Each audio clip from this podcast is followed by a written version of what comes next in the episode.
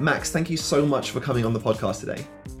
Thanks for having me. So, tell me a little bit about how you came to Japan in the first place. Yeah, to be honest, it was a random email that got me here. So, I was doing my PhD in London, uh, in the UK, and during the time, I just saw a random email advertising a three month research position at Tokyo University. And I didn't really plan to go to Japan before, but I thought, oh, Tokyo sounds cool. So I applied for the position and I ended up getting it. And I came to Tokyo University for those three months. And even though academically it wasn't the most useful time I spent at Tokyo University, I loved Japan or I loved Tokyo so much at the time that then I applied for another one year uh, postdoctoral fellowship and I got it and I came back to Japan for that. And basically, ever since I've been in Japan, so that was seven years ago. Oh wow! So what was the subject of your research then? So was that um, connected to the AI stuff that you're doing now? No, before that, I was actually a physicist. So I was working on quantum physics, uh, especially kind of quantum information theory. So people might know it from quantum computing and cryptography, but I was working on a subfield called quantum thermodynamics, which kind of studies how do you convert heat into useful energy. So essentially engines, but at the quantum level, so at the really, really microscopic scale, like how do you build an engine within a single atom, for example? That's the kind of things that we studied. And then you also go into kind of what is time or how does time work at the quantum scale? Because it's kind of in the name thermodynamics. Dynamics means something's moving. So you need to have a notion of time and an engine that doesn't move or doesn't change over time isn't really useful. So we also studied, okay, how does time behave at the quantum level and how does that interact with energy and those kind of things. That's fascinating. How did that um, the work that you did at Tokyo University? You said it wasn't the most useful time in terms of research, but um, what have you been doing since then? Is that something that has helped you to kind of kickstart your career in Japan, or are you kind of working remotely, doing your own thing? Yeah, it's not really related to uh, anything that I'm doing now to my PhD or any of the research I've done, but basically already doing my phd when i was still in london i realized i enjoy research but i actually enjoy building products much more. I started my first company there kind of an ai smart cooking app essentially just kind of as a side business while doing my phd and i really realized i love kind of the entrepreneurship the startup side of things and while i enjoyed my physics research i want to do something much more applied and much more practical so i was basically thinking where can i use my math skills in the real world to solve interesting problems and AI and deep learning was just about kind of emerging or kind of like really having this renaissance at the time. And I don't know when was that? Yeah, about seven years ago or so. Uh, so I decided to switch kind of from very theoretical physics research to much more applied AI research. And at the end of my postdoctoral fellowship in uh, Tokyo University, I then joined an AI startup here in Tokyo, and that's kind of how I kicked off my career in AI. How was that working at a, an AI startup in Japan? Was it more of a Japanese context, or was it uh, a lot of foreigners working as a as a startup there? How, what was the sort of working situation like? Yeah, it was quite interesting. Um, it was a Japanese company, but we were very international. So on the research and engineering side, it was basically 100% foreigners. Uh, the sales side was almost 100% Japanese. And I've seen that in a lot of kind of tech companies in Japan kind of play out in this configuration, especially in the smaller companies where engineering and tech is very foreign. Uh, foreign based and all the sales and kind of marketing and that is very Japanese. And it actually worked surprisingly well. I mean, there definitely were friction points, um, but I've seen it much worse in other places. So it did work quite well in that particular company, I think. Yeah, I think I've seen that as well because um, the the sales part, even if you can speak Japanese really well, yeah. I think it's very hard to sell really to difficult. Japanese companies if you're not a sort of native level speaker of Japanese and, and if you Absolutely. don't really understand all of the sort of cultural context of doing yeah. business here. I think it can be very difficult. Um, but I wonder if that also the the fact that all of the um, the research team and the engineering side is uh, mostly international. I've seen that at quite a few companies. Why do you think that is? And does that mean that there's a lot of opportunities for people who want to come to Japan to work in sort of AI or technology mm. companies? I think it's changing now a little bit. Like that whole landscape is evolving so quickly. Basically, when I got into it, there were no people with AI background. Like a very very small number of people but basically all the people who went into this field came from math came from physics came from engineering of various types. Uh, but it's become so hot that now like university offer deep learning courses ai focused courses and people are now graduating with that kind of background. So i think that's changed the landscape quite a bit but i still think even now within japan um, to be honest the level of engineering graduates or kind of Japanese engineers, software engineers, is very low compared to other places in the world. I don't know what it is, but somehow engineering or software is not that attractive here to Japanese uh, students. Again, it might be changing now. I'm not so sure about the situation now compared to then, um, but there, the level internationally in AI and deep learning is definitely much, much higher than what's going on here in Japan. Yeah, I've heard that there is a bit of a a, a skills gap. I interviewed a guy called Mm. Cameron uh, who works at a um, recruitment company, and he said that they they get a lot more money for recruiting people in technology in Japan because there is a Mm. massive skills gap. And Yeah. uh, part of that, I think, um, in my experience and talking with people who have worked at technology companies, part of the problem is that um, engineers aren't expected to be um, sort of full stack engineers in Japan Mm. Uh, which is kind of is more common in the United States, where it's like you should be uh, coding language um, agnostic, right? Like you should be able to Mm. use whichever coding language is most useful for the application that you're using. Yeah. But in Japan, I think a lot of people get trained on what coding language the company uses, and not even just the language. They would get trained on a specific part of it. And I wonder if that's a way for the Mm. company to maintain some control over their workers so that their workers can't as easily be poached by other software companies. Right. And I've, I've um, I met someone who worked for a printer company, and they they said I'm a uh, an engineer, but I really only work on this specific part of printer uh, coding. And that means that if another company wanted to poach them, they wouldn't really necessarily have the skills to work at the new Yeah. company if it was not a you know very exact match for like the printer company that they're currently working for. So um, I wonder if that sort of desire to maintain uh, control over their engineers means that um, it's very difficult for them to hire engineers in general because there aren't that many people with skills. But uh, you know that doesn't mean that there's a lot of great opportunities for international people who do have those engineering Definitely. skills to come to Japan and get you know pretty pretty good jobs where they get to do a lot of interesting things. Yeah. Um, so from there, you said that you started your own businesses before and you got interested in the entrepreneur space. So what have you been working on recently? That's something uh, I I saw on your website you were doing some stuff in music and some other things. So tell us a bit about that. Yeah, exactly. So it's been kind of a long, winding road to where I am right now, and it's been a, many different things in between. So after I was working at that AI startup, which was very much focused on business applications of AI, so I was working on natural language processing, and our biggest client for the product that I was working on was Nomura Securities, a big financial institution looking through large amounts of text, and for various reasons, I decided to kind of shift uh, to a different company. A friend of mine had he's been running a small creative studio for now 15 years. It's not really a startup, but it's basically a team of like seven to 10 people, depending on who you count, who work on computational creativity. So using AI in design, art, and music, basically.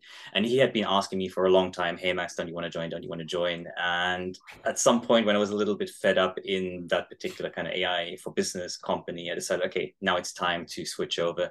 And I had an interest in music for quite a long time. So I've been producing on the side. And then I just thought, okay, it makes sense to combine uh, my skills in AI and my interest in music to work on that.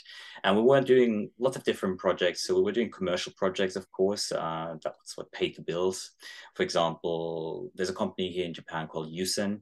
They're kind of like Spotify, but only targeting commercial spaces. So whenever you walk into a restaurant in Japan or a basically any retail place, the background music you hear is almost guaranteed to come from USEN.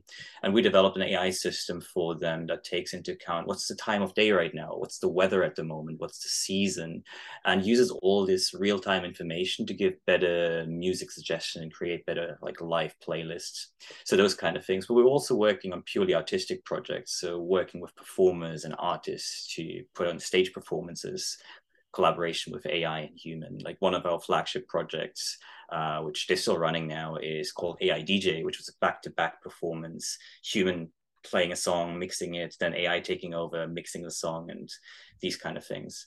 Uh, and from there, like yeah, I eventually wanted to kind of get back into more product development things again, and I also had a big interest in kind of self development and biohacking, for lack of a better term, and understanding my own physiology. So two years ago, I think now, I decided again, okay, can I combine my background in AI, in music, and this interest in biohacking to start my own business? Um, trying to use bio data, so biometric data, for example, heart rate data, sending that to an AI system that then generates music, soundscapes in real time based on that data to then feed back into my biology essentially and create this human AI kind of biofeedback loop that, for example, helps getting deeper into meditative states or using it during breathing exercises uh, it could potentially also be used during exercise to get you in particular target states because we actually react quite strongly to audio stimuli. So using that and having a learning system that really adapts to you and your physiology in the moment. And that's kind of what I've been working on for a while. And very recently, I joined um, a new project called Woven City. So it's funded by Toyota, and we're essentially building a city from scratch at the base of Mount Fuji. Uh, and I'm part of the healthcare team there. So again, kind of bringing some of this biotech uh, aspects to that, and really using this smart city as a test course for these new future technologies. Wow, that's really that's a lot of uh, really incredible, interesting work that you're doing. Um, so the the music one is called Eudaimon, is that right? Eudaimon, exactly. Yeah, so I saw that on your website, and it looked really like a, an interesting application of uh, sort of um, machine learning and AI because I think a lot of people think of these things um, like AI replacing human work. That's mm. probably the most common story that you hear about in the media. Yeah. About uh, AI, it's always about yeah. you know these jobs are going to disappear, these jobs are going to disappear. But I'm much more interested in how it's going to support people in not only in their health like you're like you're doing yeah. but you know in all kinds of different applications. So what was the motivation behind that? You said that you were interested in sort of self improvement and uh, self mastery and all of that. Um, was that something that kind of just led you into thinking this or was this because of your music background? Like you know what kind of made you think that was a, a company worth starting that could be useful for other people Mm, I think there are a lot of different things that led to that, but kind of going back to your point of like how AI is being portrayed as replacing humans, kind of costing us our jobs. I have very strong opinions on that. And mm. actually, one thing I didn't mention in this like background, I also published a book in 2020 about the importance of time off and why rest is actually a skill that should be learned and is very critical in the future of work. And one of the key themes that we're talking about there is thinking about the future of work, currently so many people pride themselves in being busy and are kind of confusing busyness with productivity. And yes i agree ai will disrupt the job landscape but the jobs that will disappear the quickest are those that are built on busyness right? So if you currently pride yourself in your busyness and you think that's kind of what sets you apart then good luck in the future.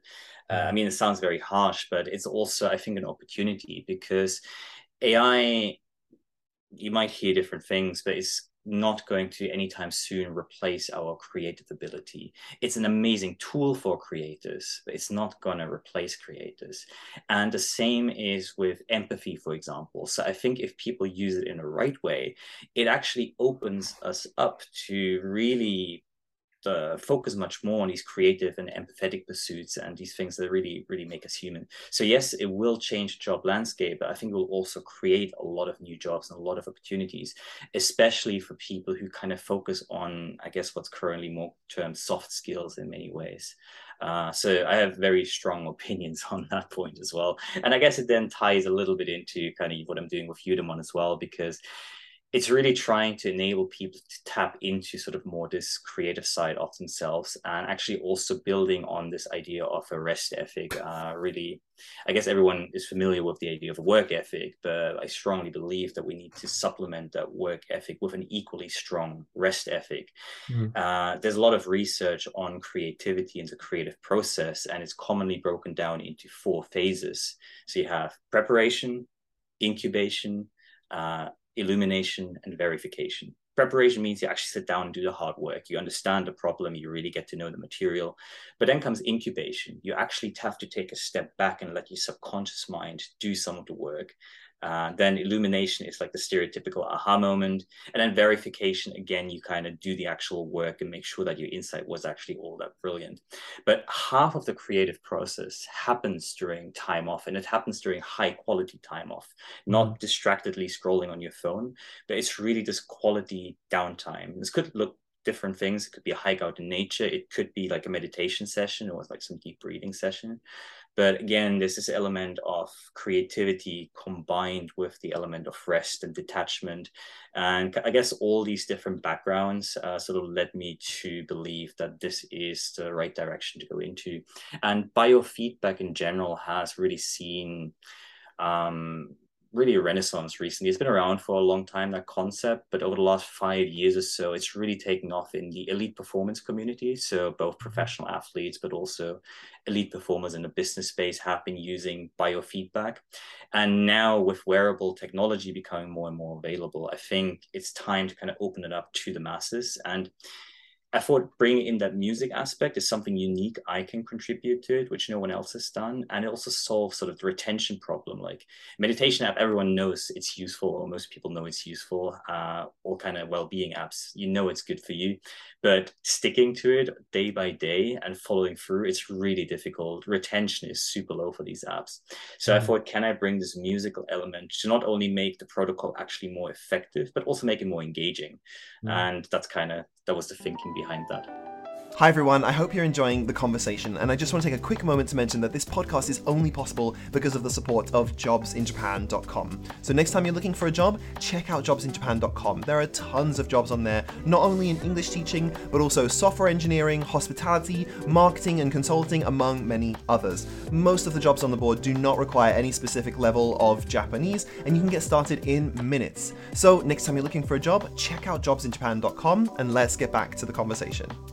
It's so interesting that you say that because there are a lot of um, uh, not only research in sort of uh, physiology stuff, but also, like you said, at the high performance elite athlete yeah. level. I, I think I read an article about this called um, The Courage to Rest or something like that. Mm. And it was about how many athletes the in the sort of weeks before they have a big race or something, many of them actually do go to like a mountain or something and take some time off. They're not running as hard. They're not like pushing themselves as hard.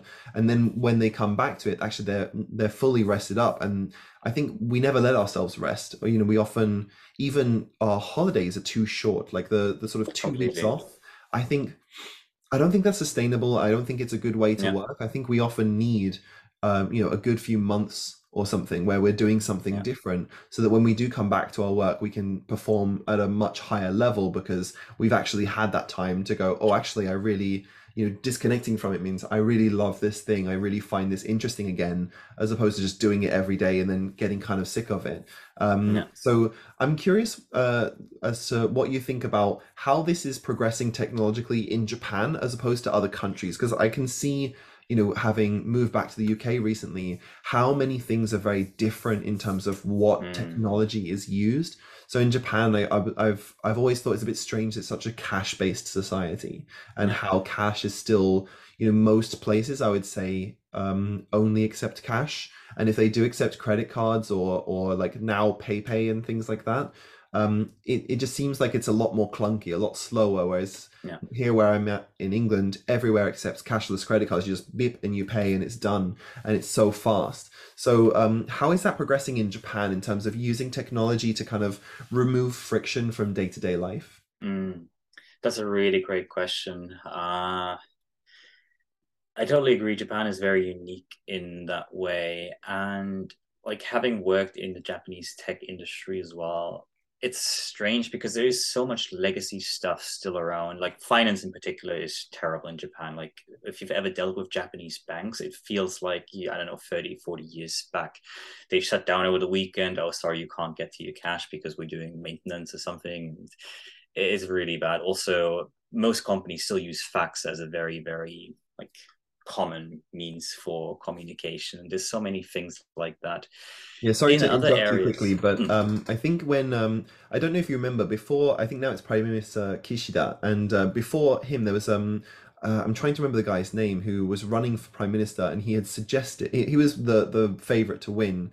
Um, I'm trying to remember his name now, but I'm I'm bad with names. But he um he had uh, you know, got a lot of people saying that they would vote for him, and then he said, uh, "We're going to modernize Japan. We're going to get rid of fax machines in the Japanese uh, um, government uh, companies."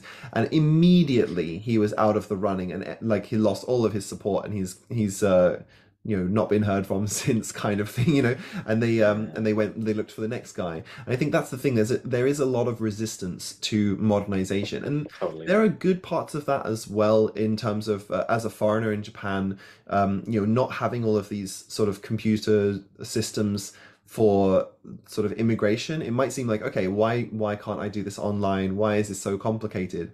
But it does give you a lot more leeway in the sort of uh, the things that you can do as a foreigner in Japan and not get you know picked up on immediately. Uh, you, you I, am I'm, I'm very lucky. lucky. I want to come back to Japan to visit, you know, and I'm I'm yeah. glad that um, when I left Japan, a lot of the stuff is just on paper, and it was just very easy mm. for me to mm. just file those papers and be like, okay, I don't need to think about this again. I don't need to worry about it. Um, and then I can, if I come back to Japan, if there, were, you know, if I made any mistakes, I can probably just you know, go to the office and and uh, chat with them or or fix it when I come back to Japan, as opposed to you know getting flagged at security at the airport or something like, oh, you messed up your tax forms, you know, two years ago when you left Japan, you're in deep trouble, you know.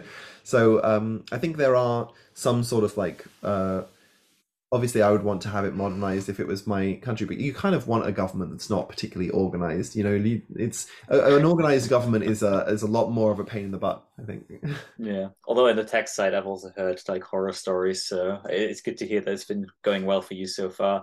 But also on the politics side, I don't think I'm making that up. I remember one of the former ministers for cybersecurity or something like that uh, came out saying he's never used a computer before because why would he? His secretary does that for him.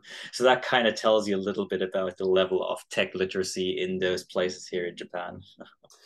yeah um I, I maybe let's not get too much into that because we could uh, i don't want to get negative about the japanese yeah. political landscape but yeah there is a lot of um sort of i think maybe just fear of change and i think that's quite common in hmm. conservative mm. countries like japan anyway because um, you know sometimes change can be very good there's a lot of things that you can change to make them better but i think change in general if you look at it from a sort of evolutionary perspective um, most change is bad. Almost all change is bad, really. It's very difficult to get things right. And so once you have something like in Japan where they have these systems and structures that that, you know, maybe they don't work perfectly, they could be improved, but they work, right? They mm. they're functional. And uh, getting something that's functional when you change things is actually incredibly complicated and difficult and, and can be very expensive. And so yeah. I think um, changing things slowly in many situations can be a good thing. Um, yeah, I think also here in Japan, Japan is extremely good at manufacturing, very good at hardware, and that's kind of more like a sort of like in software, uh, kind of in this you call it waterfall process. You kind of go through one step at a time. You kind of need everyone's approval to kind of go to the next step. It very much suits the Japanese sort of like mentality, uh, thinking. Uh, so Japan, like Japanese industry, is really really good at that, but software on the other hand, uh, the sort of more agile work style, only now starting to wake up to it. And I think it's kind of correlating also with this change. Like this, these things we're talking about, they require sort of more the software mindset of kind of software updates. And I think Japan is just still lagging a little bit behind on that side. And it's just not so well suited to sort of the more traditional Japanese mentality, maybe. Yeah, absolutely. Um, I want to go back to something you mentioned before is that you started a book about uh, called Time Off. And um, I'm really curious what you think about um, that, especially living in Japan, where people mm. tend not to take that much time off, and the government keeps on having to make new national holidays yeah. to force workers to take a day off work. Yeah. Um, what do you think about how that's worked for you in terms of, you know, have you taken long term sabbaticals to kind of have time off? You talked about meditation and the music uh, scene yeah. for for meditation stuff as well. Are these all things that have kind of come out of writing that book or you know come uh, before writing that book things that have actually helped you in your work Yeah, so again, it's kind of quite a winding journey. But while I was still doing my PhD, I was extremely lucky with the people I was working with at Imperial College in London, just my professors. I basically had like three years where at the end I had to present my PhD thesis, but in between I could do whatever I wanted. And I could literally disappear from the country for months without asking anyone for permission. And I didn't realize how good I had it at that time, but it was an extremely productive period. And then afterwards, I went into this AI startup. I suddenly realized, wait, something's wrong. I'm busy all the time, but I'm not feeling productive, right? Mm-hmm. And that's kind of what kicked off this thinking process for me. But again, afterwards, after I joined kind of my friend's company's creative AI studio, um, it was a more relaxed pace because we were yeah, we're doing commercial work, but we're also kind of artists. And I think artists have much more of the sense that you do need sort of this kind of creative input as time for wonder and time for awe as well. And then I've been working my own business. I've been kind of freelancing as well. So I always made sure that I have these deliberate phases of time off baked into my working life. And I know even though it's hard to do that, like as you said earlier, we're really bad at that. We kind of have this sense of guilt. But I know it's actually in the long term productive. I need that time to do effective work. So yeah, I always made sure to kind of have that built into it. But like coming back to sort of the Japan theme, um, it is very difficult here. I've been speaking so after the book got published, I've been doing consulting around this topic as well. I've been mainly working with international companies, companies like Twitter, GitLab, coming into like their businesses, speaking with leaders, speaking with employees, and helping them with this time off topic speaking to Japanese companies, I've tried it a few times, but it's very, very hard. It's very hard to kind of get leaders to understand or get the buy in. And even if they do, even if they kind of conceptually understand it, what we've seen time and time again, if leadership doesn't model the right behavior, any initiative is almost useless. And here in Japan, it's really difficult, even if a leader kind of conceptually understands and actually wants you to come in and spread that message they often don't model the right behavior. And then I think Japanese even have more strong kind of feeling, oh, I need to be the last one to leave the office. I need mm. to kind of, if my boss does this, I need to do at least that, if not more. So I think we really need to change kind of how leadership is thinking. And I like that you mentioned athletes earlier as well. An important part of an athlete's coach's job is actually to make sure that they're well rested Mm-hmm. Making sure that they get enough training is one part, but the rest, getting enough sleep, getting enough downtime, um, all of that is actually just as much the coach's job. Whenever I talk to business leaders, I kind of try and compare it like uh, that to their job to like the job of a coach as well because if you're leading a team of knowledge workers you should treat them like pro athletes and one of your jobs is to make sure that they get enough downtime so they can perform when they're ready and that's still something I'm still figuring out how to communicate to people here in Japan. So the book is actually going to get uh, published in Japanese next year. I hope it's going to have an impact, but it's still something I struggle with to communicate it here. And it's very quickly kind of get uh, this sort of response, yeah, that's great, but it would never work in Japan. So I still need to figure out how to best approach uh, people here in Japan with this topic.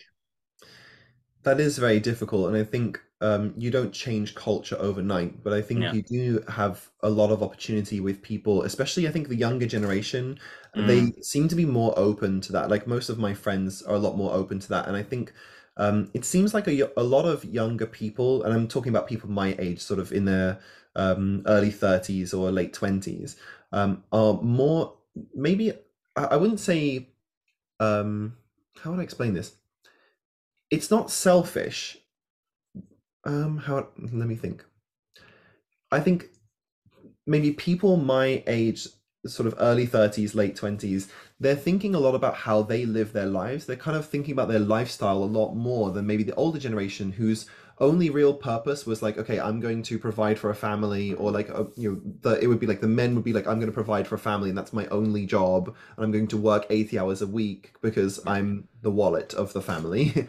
And then the the mother's role was like i'm going to look after the children and that's my only job. And i think people younger people now are thinking more about like well i want to enjoy my life and we've you know we've we've got too much stuff anyway. We don't need all this stuff. We don't need all this money. As long as i have enough freedom to go and travel and and do things that i want to do. And i think younger people are definitely doing that a lot more than their their parents generation. Mm um, so I wonder if that kind of thing is changing, but it's more of a generational change than it is a technological change. Yeah. I, think I agree. It's definitely changing. I don't know if it's a generational thing. It's probably partially a generational thing as well. But you kind of mentioned as well earlier. I think the government is also trying to actually implement things and force companies almost to do something about this. I mean, there were cases like that Dentsu case, uh, the suicide. Uh, couple of uh, quite a few years back already and the government really started to like try and implement very strong initiatives. But i think over the course of the pandemic even more so i mean we've seen this globally sort of mental health and well-being are suddenly at the forefront of everyone's thinking. And i think also japan is slowly waking up to that. So well-being is a complete buzzword here in japan at the moment. You see it thrown around everywhere. Mental health I think in Japan was so extremely stigmatized, no one would ever talk about it. Mm-hmm. It's still nowhere near as openly discussed as it is in other places around the world. But still, slowly, I think as a result of like the last two years or so, as a result of the pandemic, Japan is becoming a bit more open to discussing these things. So I think we are seeing some shift. I don't know how quick it's going to happen, but it's definitely going in the right direction.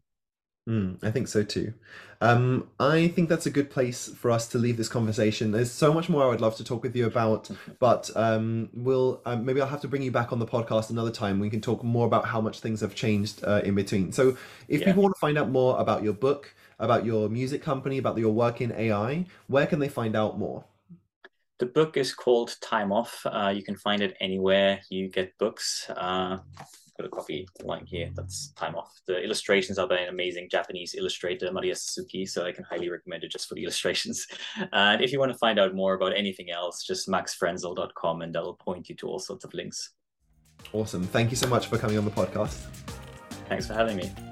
If you enjoyed that episode and you like what we're doing with Inside Japan, please consider going to iTunes and giving us a 5 star rating and sharing this episode with a friend who you think it might be useful for. As always, a huge thank you to jobsinjapan.com for sponsoring this podcast. And if you're looking for our other episodes, you can find them there and keep us in mind next time you're looking for work in Japan. Thanks so much for listening and see you again soon.